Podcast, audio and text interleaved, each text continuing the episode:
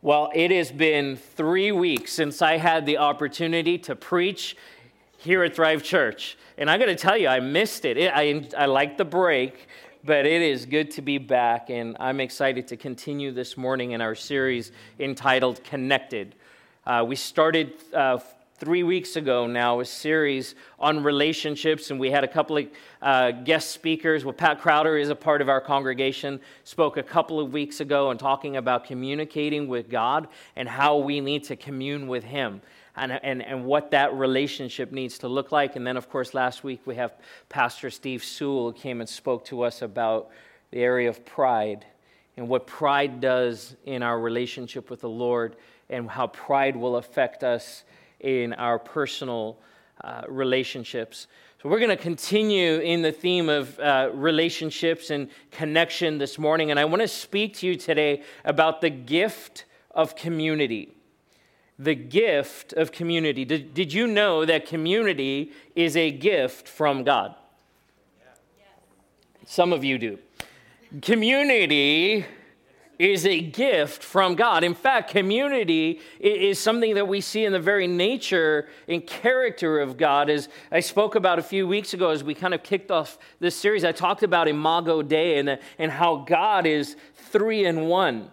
That the Trinity is three dis- distinct persons who live in perfect relationship with each other. And, and you could call that relationship community.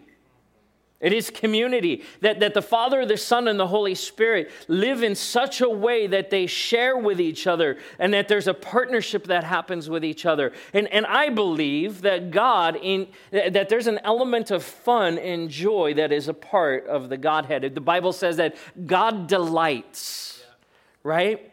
He delights in our praises. That when we come into this place and we lift our voices and we sing, that there is, that the heart of God is filled with joy. Right. And that there's this, amen. And Jacques like, come on. we see community in the Trinity. Community is a gift from the Lord. But have you noticed, you might have noticed this, that the world is changing. Anyone notice that? The world is changing. Over the past hundred years, especially, the advances in technology and communication and information and mobility and education and work have it just changed. It used to be that if you wanted to travel to the other side of the world, I mean, there's a few of us who just got back from Israel, and it was, a, it was like 20, 24 hours with the layover. That used to be like a six month journey, and half the people you left with didn't arrive because they died along the way. Now we watch a few movies, enjoy a couple of meals, and we're on the opposite side of the world. The world has changed. It used to be, I remember the days when you would make an overseas phone call and you had that lag. You remember, remember the lag? And you had to wait a few seconds before you started talking because the, the time that it took for the information, the data to transfer across that line under the Atlantic or wherever. And now it's instant. You can face, FaceTime someone around the world, see their face like you were right there with them. The world is changing. And with it, this idea of community has changed, and I believe in a lot of ways has been lost to us. See, community is not just where you live. We, we use that word. Oh, I live in this community. And so community has become a place more than it has become or stay, remained a people. See, community is not a location, community is all about relationship. Community is the people that you do life with, the people that you are in community with, the people that you share life with. It wasn't too long ago that the two terms were synonymous.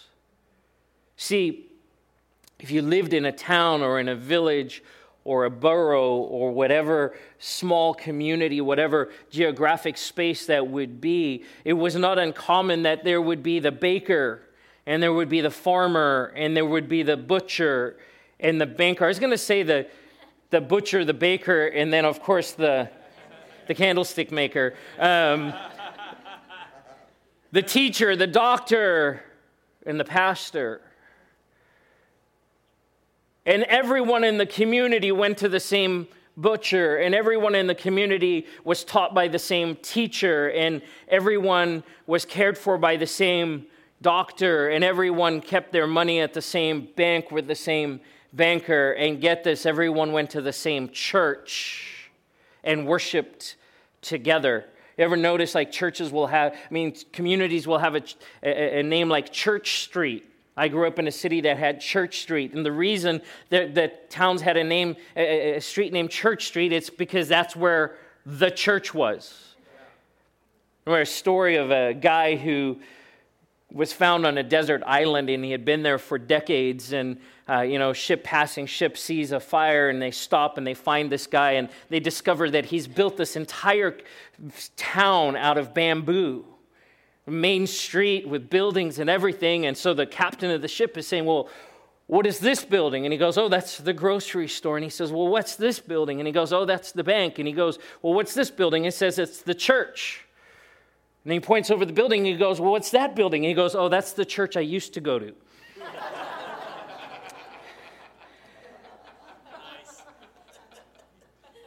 It wasn't too long ago that we lived in community.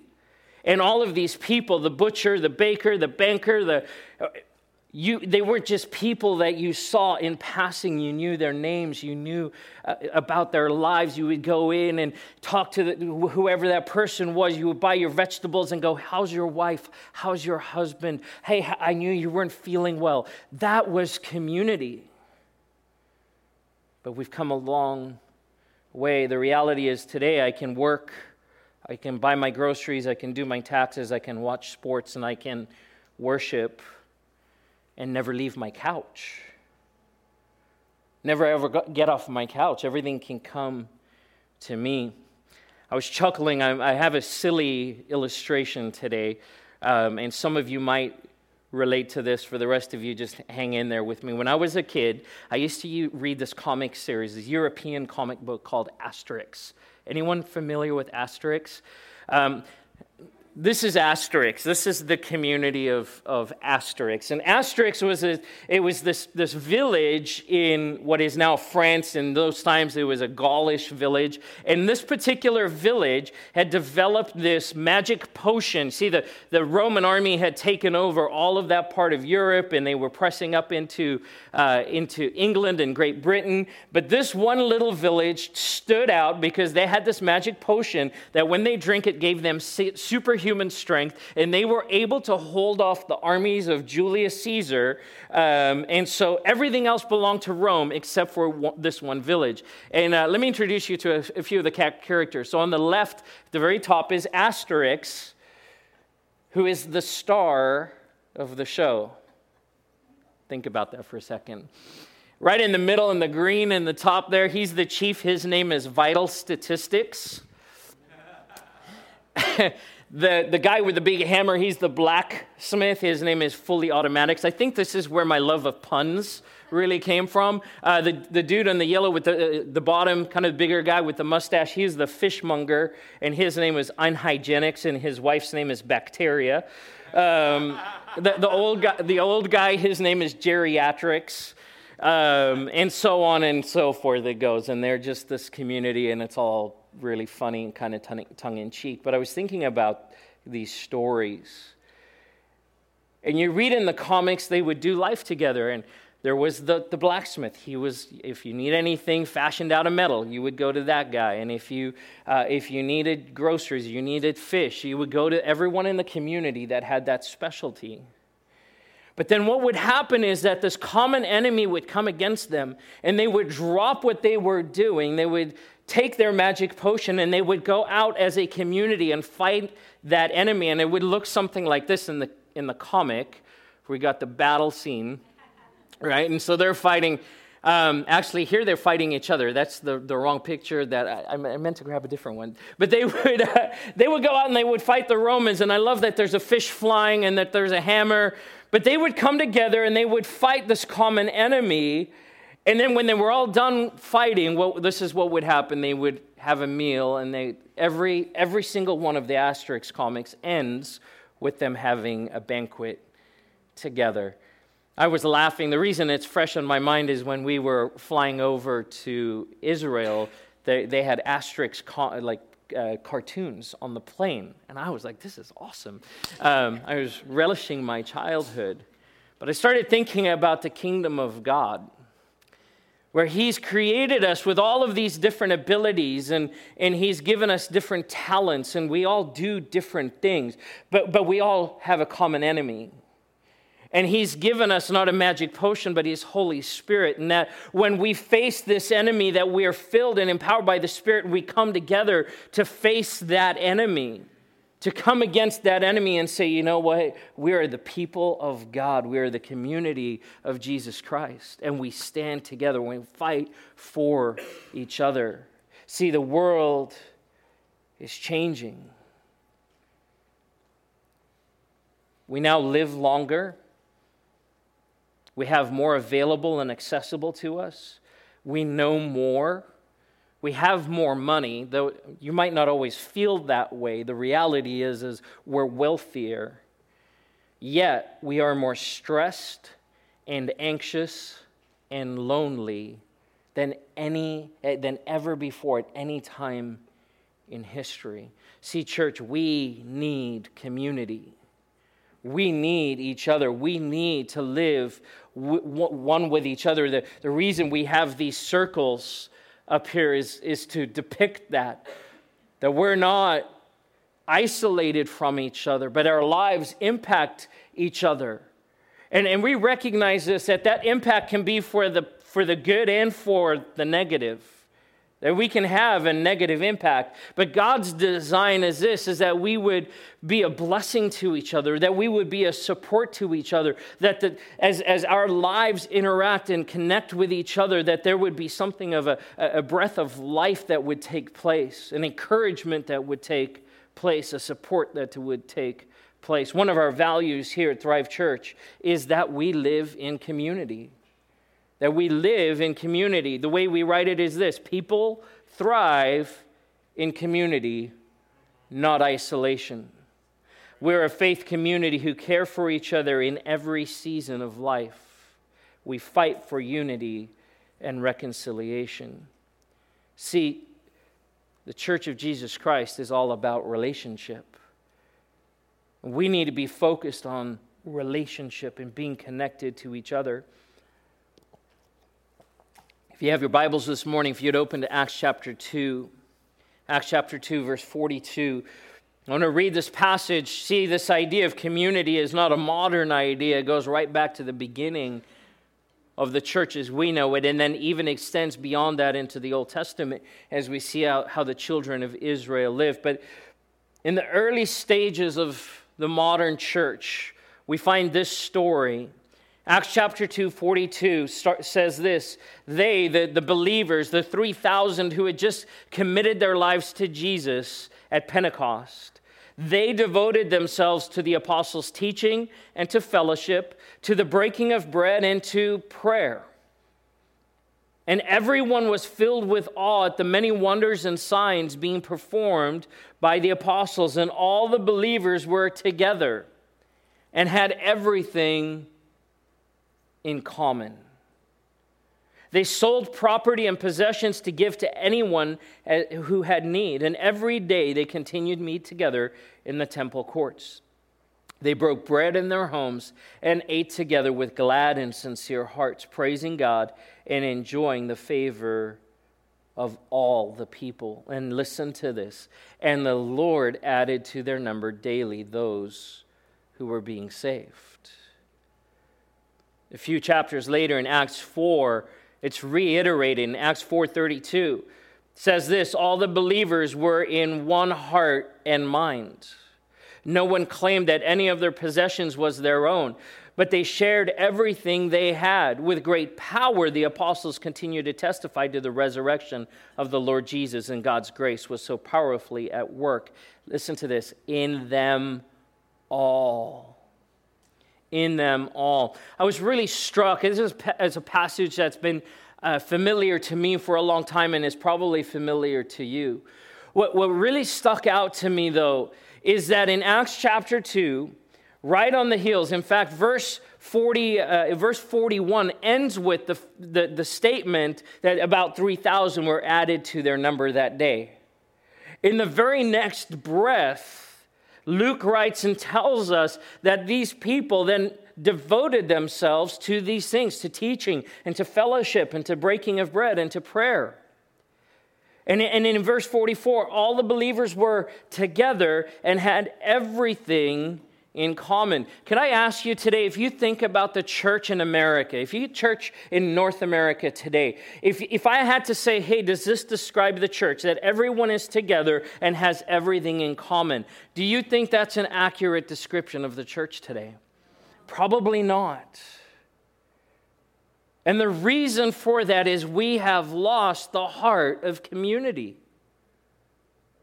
We've lost the heart of community. It stuck out to me that this wasn't something they had to learn over a course of time. Their response to Jesus and to the gospel message, all 3,000 of them, was God has done something in our lives to the degree that we just need to be with people who understand what, what's happening. And it became this great leveler of the playing field. They were together and had everything in common. Those are two key words that we need to pay attention to.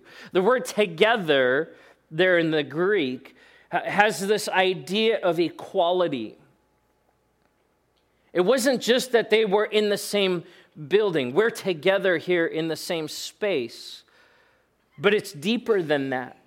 What, what, what, what, the, what Luke is saying here about the early church is this they were equal to each other within the body of Christ. They saw each other as equal. Not only that, they had everything in common. The Greek word there is the word koinonia, which means fellowship or communion, sharing and participation. Listen to this, church equality and unity. Equality and unity. When I listen to the culture around us, you know what I hear? I hear that we're not equal and we're not united. That, that is the mantra of today. People fighting to be, to, for equality and people fighting to be included. I believe the marks of a culture that has moved away from God are division and disunity.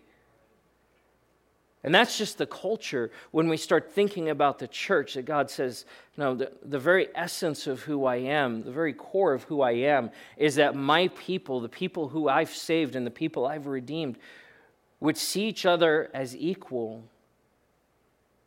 and be in fellowship with each other because of that. This is the heart of the Lord for His church, for us as His community. See, unity is not optional for us. Paul writes in 1 Corinthians 12, verse 24 But God has so composed the body, giving greater honor to the parts that lacked it, that there may be no division in the body, but the members may have the same care for one another. If one member suffers, all suffer together. If one member is honored, all rejoice together.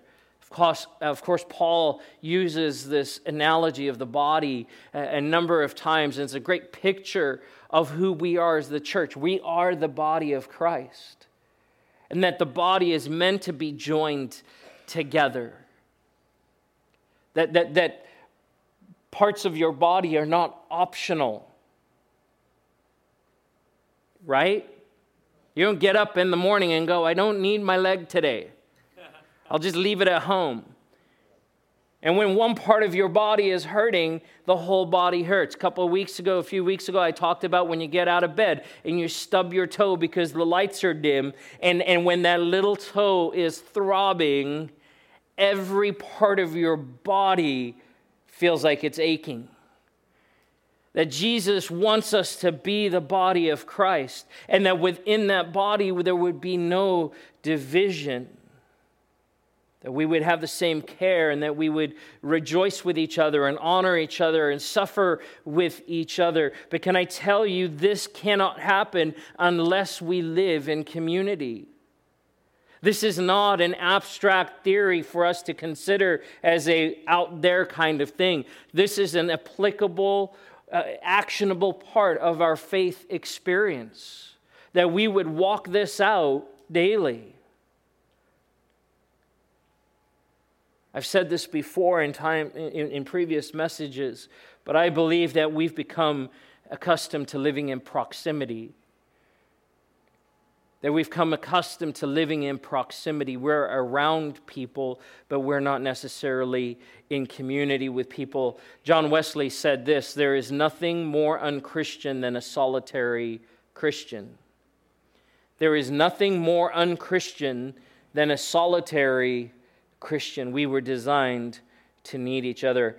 By the way, it's interesting to me in both Acts chapter 2 and Acts chapter 4, as, as Luke explains and paints this picture he says, Hey, here you have the early church, and, and, and they meet Jesus, and they come together, and they gather together in the temple courts, and they go to each other's homes, and they worship, and they're taught, and they pray, and they fast together, and they eat together. And, and all of these things are happening, and they, they, they recognize, well, you have a need. I, I can help with that need. I'm going to sell my possessions. People sold property and brought the money and laid it at the disciples' feet and said, Take this money and use it for the kingdom of God. It's amazing to me when people, you know, we talk about tithing and, and money becomes such an issue in the church, and people go, Well, God, does God really require 10%? And I've come to realize in my life that 10% is the starting point. 10% is Old Testament.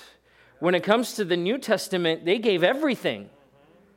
They sold everything. So, so the idea that we would keep for ourselves was so contrary to the early church. And when I hear people say, oh, we've got to become more like the early church, my, what I think of is go, then go sell everything you have and give it away. Because that's what they did, because there was a sense of belonging to each other and care for each other. And it became this place of equality. That means that the people who were wealthy used their wealth to be a blessing. And those who were not wealthy brought what they had and they shared it with, with each other. And it became a blessing. And in the midst of this, in both of those passages, notice what happens next the power of God is revealed in his people. That ministry, powerful ministry, flowed out of community. That we are the most effective on the mission of God when we are united and in community with each other. But when we start isolating and pulling away from each other, not living and doing life with each other, that there is a diminishing of the power of God at work in our lives that takes place. And, and, and I, as I've read this and as I've studied and I've thought about it and prayed about it, I, I wish there was a different way to put it, but there isn't. It just is the reality that when we come together as the body of Christ in community, God's power is revealed through that.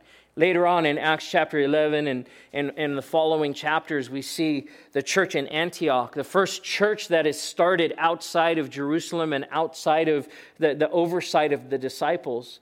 Just a group of people who meet Jesus and come together and say, We need a fellowship and worship together. And Barnabas is sent to go and engage with them and figure out if this is legit, if this is a real thing. And he finds out that it is. He, he goes and he gets Paul and brings them back, and they worship there together for a while, and they become the leaders of that congregation. And it says, the Bible tells us that they were together and they were worshiping and they were praying and that they were fasting and that there was this unity. And in the midst of that, the Holy Spirit spoke to them and said, Set apart for me Barnabas and Saul, who I've called to go to the purposes to which I have called them. And what was amazing to me in that is they all heard the voice of God. When we're living in community and we're committed to, to honoring each other and being a blessing to each other, and supporting each other and, and praising with each other and learning with each other. One of the marks of that is we begin to hear the voice of God together. That it, it stops being just one person who says, I have a word from God. That it resonates in all of our hearts. That God's power would flow through that. So, what does living in community look like for us? In the midst of our busy lives, we, we lead very full lives.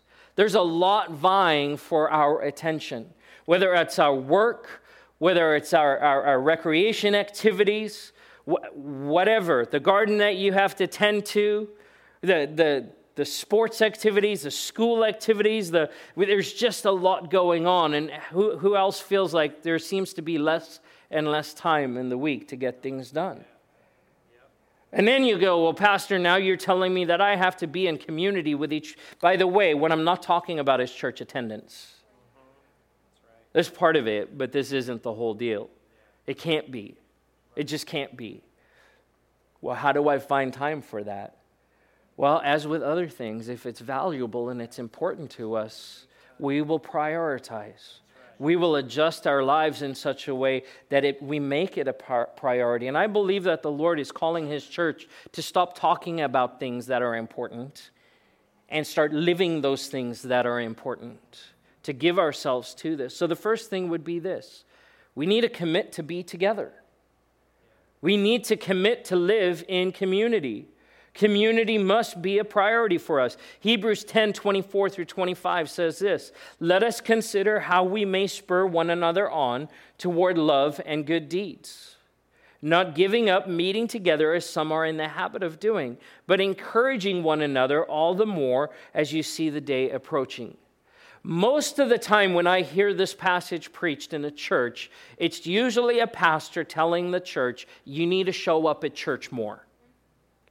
Don't neglect gathering together, i.e., come on Sunday mornings and make sure you're on time. Right? You've probably heard that as well. But I think the real heart behind this passage is so much bigger than attending a service. There's more to this. Don't get into the habit of, of not gathering together finding people that you can do life with who can encourage you and be a support to you as you grow in the Lord. Be an encouragement to one another. Why? Because there's a lot of discouraging things going on in our lives. I would ask of us this morning how much do you know about what's happening in the life of your neighbor? Maybe the neighbor in your community that you live in, or maybe the person sitting next to you this morning? Where's the community of people where you're aware of what's pressing in their lives? The things that they're maybe struggling with in regard to fear or anxiety, the things that are bringing them joy, and the things that, the, that they're celebrating. Where is the community of people that you're so attached to that you know how to pray for them daily, how to encourage them in such a way that is life giving and builds them up. We need that kind of community. And I want to say this as your pastor, as a shepherd, we have to move beyond a place where we expect the church to create the community for us. Let me unpack that a little bit. In our Western culture, we have become so programmatic in our approach to faith that if the church doesn't put it on the calendar, I'm not going to probably be a part or do it or reach out.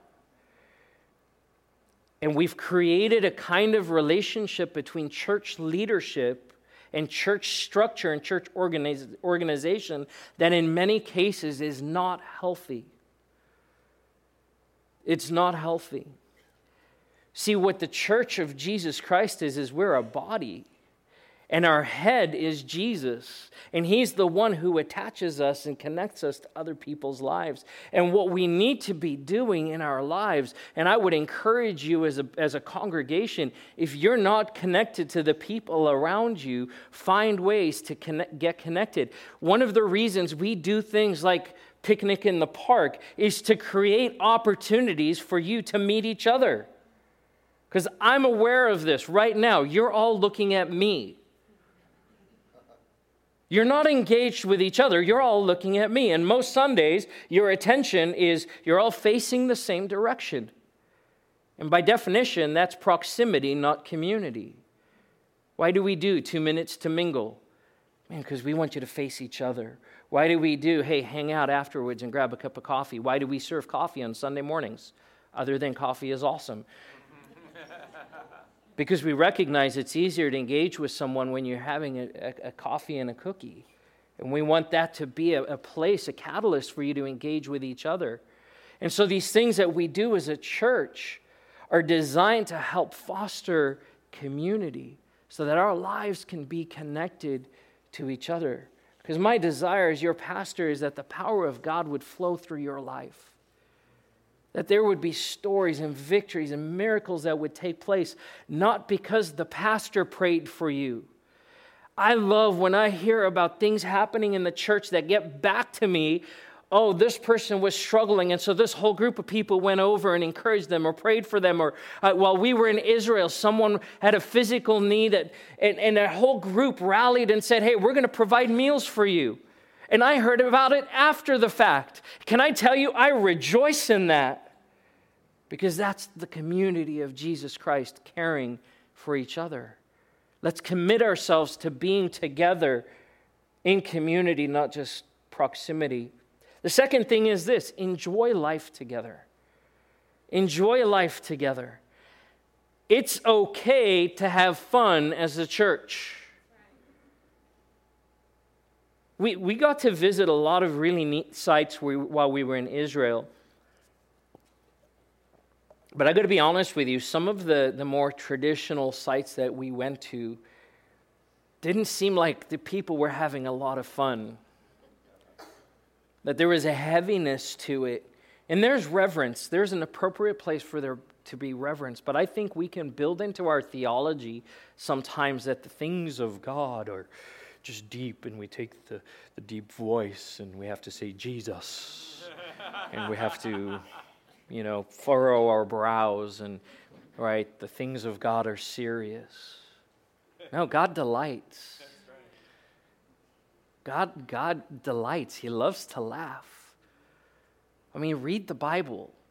There's, there's no shortage of sarcasm and funny stories that right? There's, there's responses that Jesus has with the disciples that are just kind of like, Are you kidding me right now?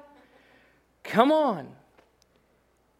We can enjoy each other. In fact, again, in Acts chapter 2, says that they received their food with glad and generous or glad and sincere hearts praising God and having favor with all the people. One, I think one of our values at this church should be food because um, we enjoy eating together. Uh, I, I, I, we never really ever have any kind of event or any kind of gathering where we are lacking for enough food. But I think it's one of those places where, as we break bread together, as the Bible instructs us to do, that we laugh together and we enjoy life together. And there is something uplifting about that. There's something of the Holy Spirit that comes into the midst of our laughter and our enjoyment of each other that encourages our hearts and souls. Jesus told us listen, you got a lot of things to worry about that you could worry about, but don't. Trust this that God has things in control. And, and I tell you what helps me the most when I'm stressed out, when I'm anxious, when there's things that I start worrying about, it's when I'm with other people who come alongside and go, hey, let me remind you, God's got this. Let me, let me just speak life into that. It's in the moments where we're enjoying each other's company that there's a lightness of heart that comes about. It's at the heart of fellowship that we enjoy each other as we enjoy God. And in that, I believe we reflect the image of God to each other and to the world. Jesus said that we, the world would know us by what?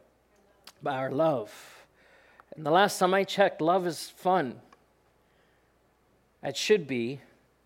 Oh, I need to love. No, love, I, I love my wife, and that's a good thing. That's an enjoyable thing. That's a thing that brings me joy in my life. I love my children. And the love we have for each other should put a smile on our face. There should be no lack of enjoyment in the midst of that.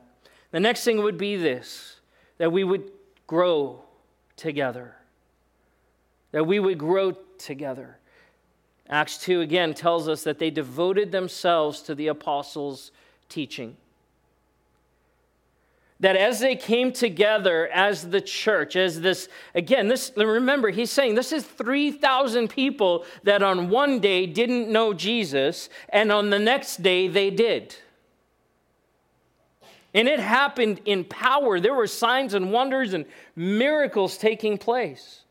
And so, this group of people who now find themselves as followers of Jesus Christ were hungry to know more. And so they submitted themselves to the apostles' teaching.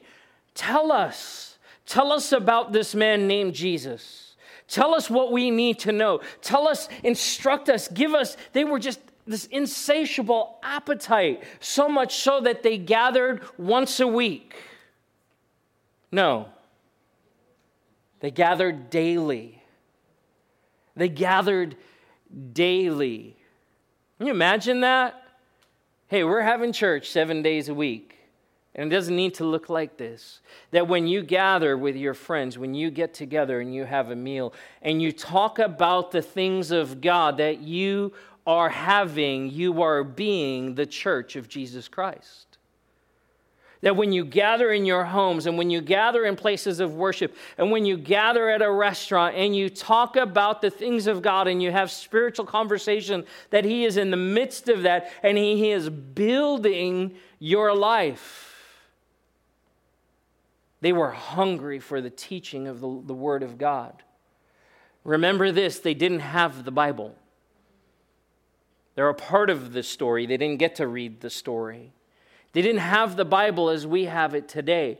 And so rather than being able to open an app and say, oh, I'm going to read out of the book of Acts today, they had to sit and listen. In fact, the Gospels were not written for decades and decades until decades later. They, they were right on the forefront of this. And so everything they learned had to be told to them. And they were so hungry, they would say, I want to come and sit and listen to what is being said. See, we are meant to have a catalytic effect on each other's lives. That as we live in community, that we would encourage each other in such a way that we would want to grow deeper, go further, know more, understand the depths of who God is.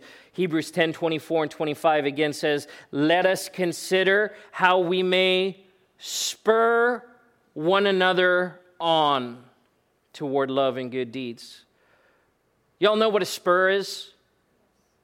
Anyone not know what a spur is? Right? You ever watch the cowboy movie and right he walks into the bar and he's got those the clanging and he's got the big star things on the back of his boot. And they're not just for good looks. They're so when they're sitting on their horse and need the horse to go, it's like a gas pedal right? And he takes that stir and he shoves it into the side of the horse, and it doesn't feel real good, so it makes that horse move forward. That the writer of Hebrews is saying that the relationship we have with each other would be like this that we would be like a spur to one another. Yay! Bring it on. But, but if we understand this, like we, we look at that and go, no, no, thank you. I don't need someone like poking me in the side trying to get me move forward. Yes, if there's no relationship, that sounds like a horrible thing. But if you're in community and fellowship and relationship with other believers, it's just going to happen. Accountability is going to happen. Transparency is going to happen. Encouragement is going to happen. We're going to know each other in such a way that on the days where I know you need a hug, I'll give you a hug. And on the days where I know that you need a, that'll be there as well. I think we've become so afraid of offending that we've stopped spurring. And once again, this is not the pastor's job because I can't spur all of you. I can encourage you from this, from this vantage point. But when it comes to life on life on life, that is for you to do in the relationships you have, starting in your home, in your marriages, in your, with your children, with your peer group, with your friends, with the people that you do life with. That we would move beyond just watching a ball game with each other and start asking, hey, how are you doing? Are you growing in the Lord? Are you walking in the, in the, in the discipline? Are you developing spiritual disciplines in your life? Hey, let's do this together. Hey, let's walk this out together. Hey, I'm struggling. I'm just having a hard time getting into the Word daily and I'm just distracted and I feel guilty about it and I, I carry shame about it. Great, then let's do this together. And I'll just text you in the morning and say, hey, what did you read this morning? And there becomes this point of encouragement, life on life, where the spurring doesn't become this thing that you're like, ah, I don't want that. And you actually start welcoming it because we need it. You might not know it, but you need it. Your soul needs it. Your spirit needs it. Your emotions need it. The New Living Translation trans- translates spur with motivate. I like spur better than motivate. Right? I can go to Barnes and Noble and I can bring, pull up a whole b- bunch of books about motivation.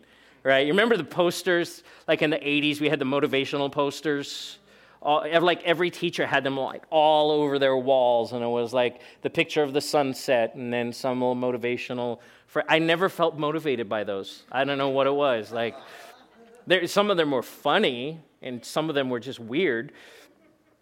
The thing that's motivated me in my life has been the real relationships and people that love me enough to hug me when I needed a hug and spur me on when I needed to be spurred on we need to commit ourselves to growing together. 1 Peter 4 8 through 10 says, Above all, love each other deeply, because love covers a multitude of sins. You know, when Peter says above all, do you think that's a priority? Uh, okay, I'll help you out. Yes, yes. yes, above all, right? This is important. Pay attention. Love each other deeply. You can't love deeply if you're not in community. You can't even lo- love sh- like shallowy if you're not in community. Love deeply because love covers a multitude of sins. Offer hospitality to one another without grumbling. Invite someone over to your house and be happy about it. Well, Pastor Barry, I don't have the gift of hospitality. That's not what he's talking about. That's not what he's talking about. There are people who have the spiritual gift of hospitality, and I am thankful for those people. But there should be a mark on every one of our lives of hospitality that is extended, because if we can't do that with each other, we won't do it with the world. Can I tell you, lost people don't want to be preached at, they want to be welcomed. Lost people are not looking to get preached at, they want to be welcomed. Each of you should use whatever gift you have received to, say it with me, serve others. Is it up there? Okay, let's try that again. Each of you should use whatever gift you have received to serve others. Imagine that. As faithful stewards of God's grace in its various forms. That we use our gifts to serve each other and growing in the Lord, and then finally believing together. Let me ask you this morning what are you believing God for? This phrase out of Luke chapter 13, and when I did the series on prayer, Jesus talked about the man who comes to his friend in the middle of the night, knocks on his door, and says, Hey, some people just showed up on my house, um, and I don't have enough bread. I need help. And the guy's like, Listen, I already extinguished the lamp. My kids are already in bed right? And they're neighbors, which in that culture implies that they're friends. They lived in community with each other.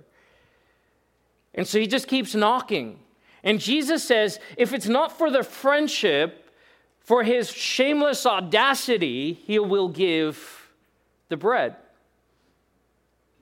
And then he says to us about our prayer life ask, seek, and knock. How much more will our Heavenly Father, who actually cares about us, give us those things? And that phrase, shameless audacity, keeps coming up in my devotional life, and God's been just challenging me, saying, What are you being shamelessly audacious about? What are you asking for? What are you believing God for?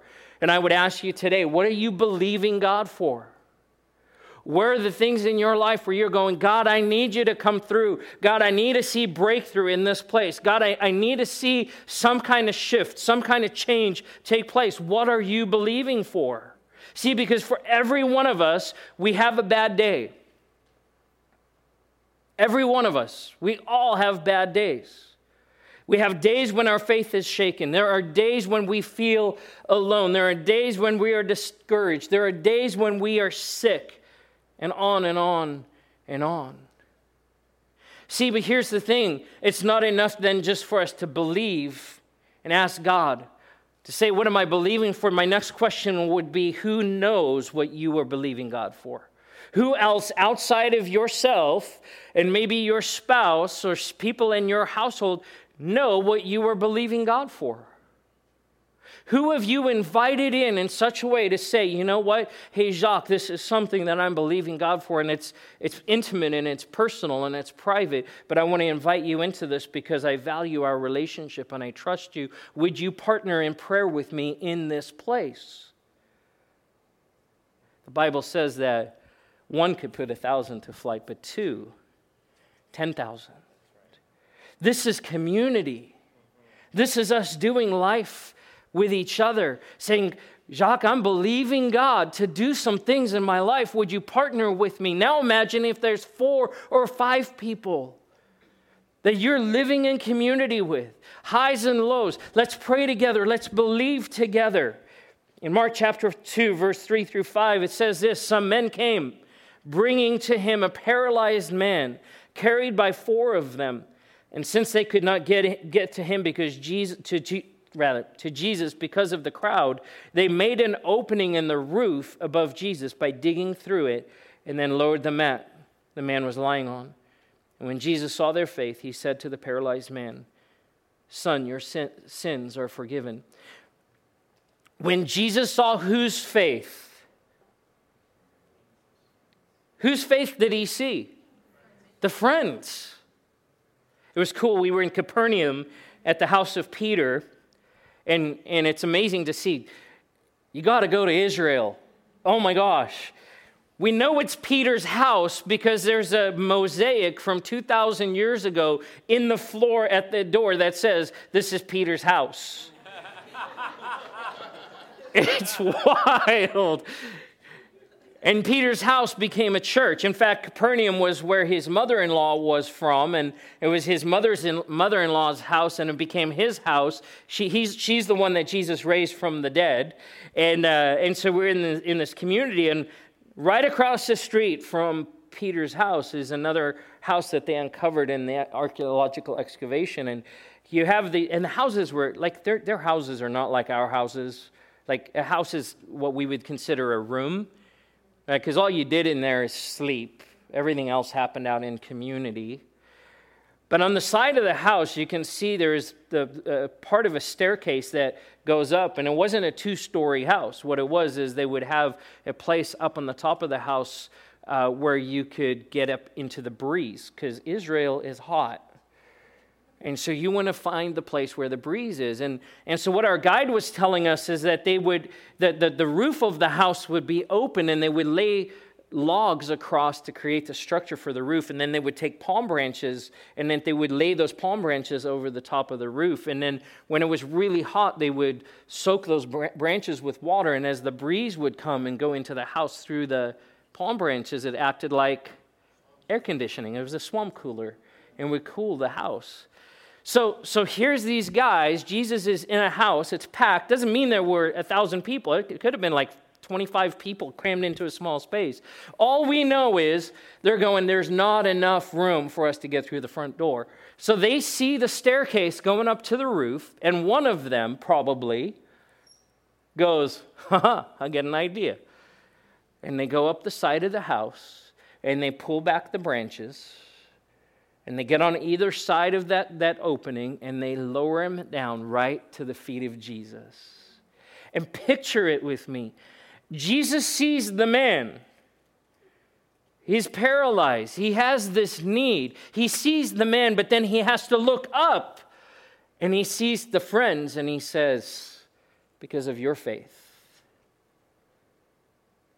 he heals the man and forgives his sin. This is community at its finest.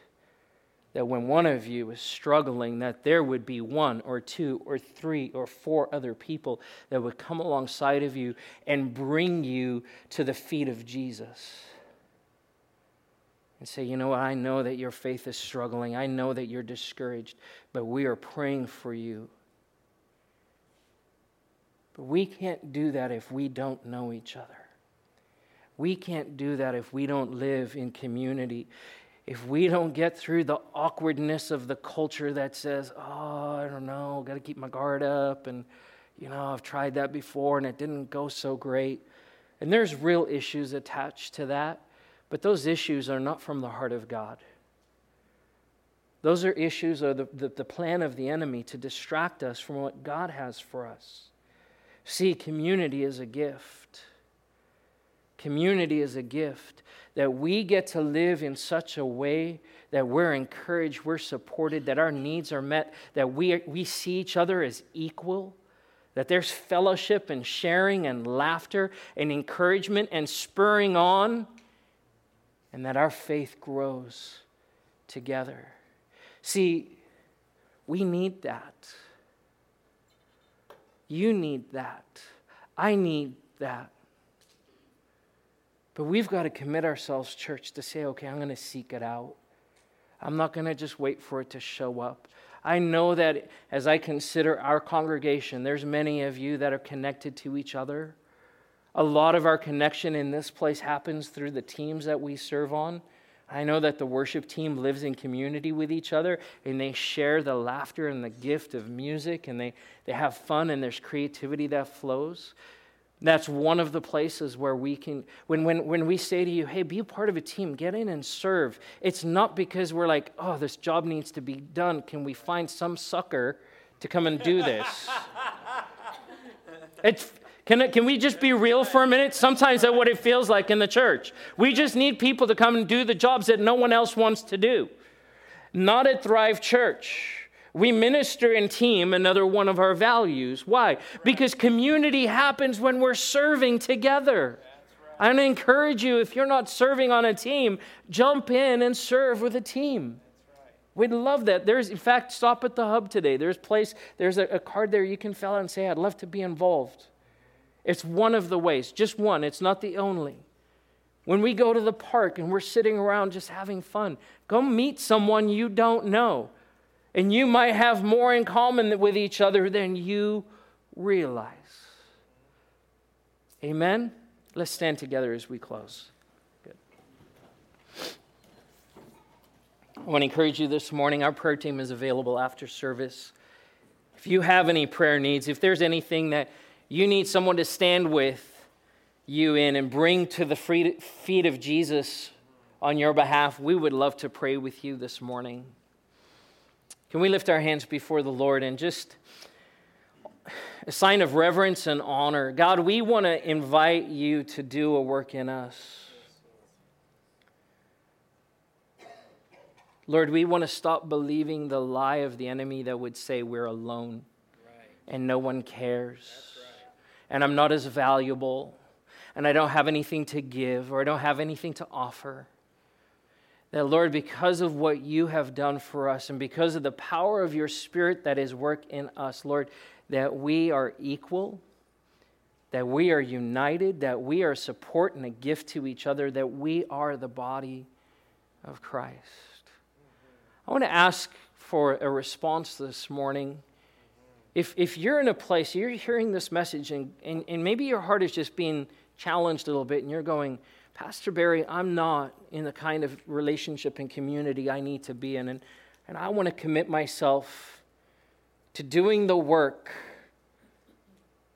of getting into relationship and in getting into community. I, I just want to agree with you. I believe that there's something that happens that breaks the power of the, the enemy and his hold in our lives when we just acknowledge things in the light.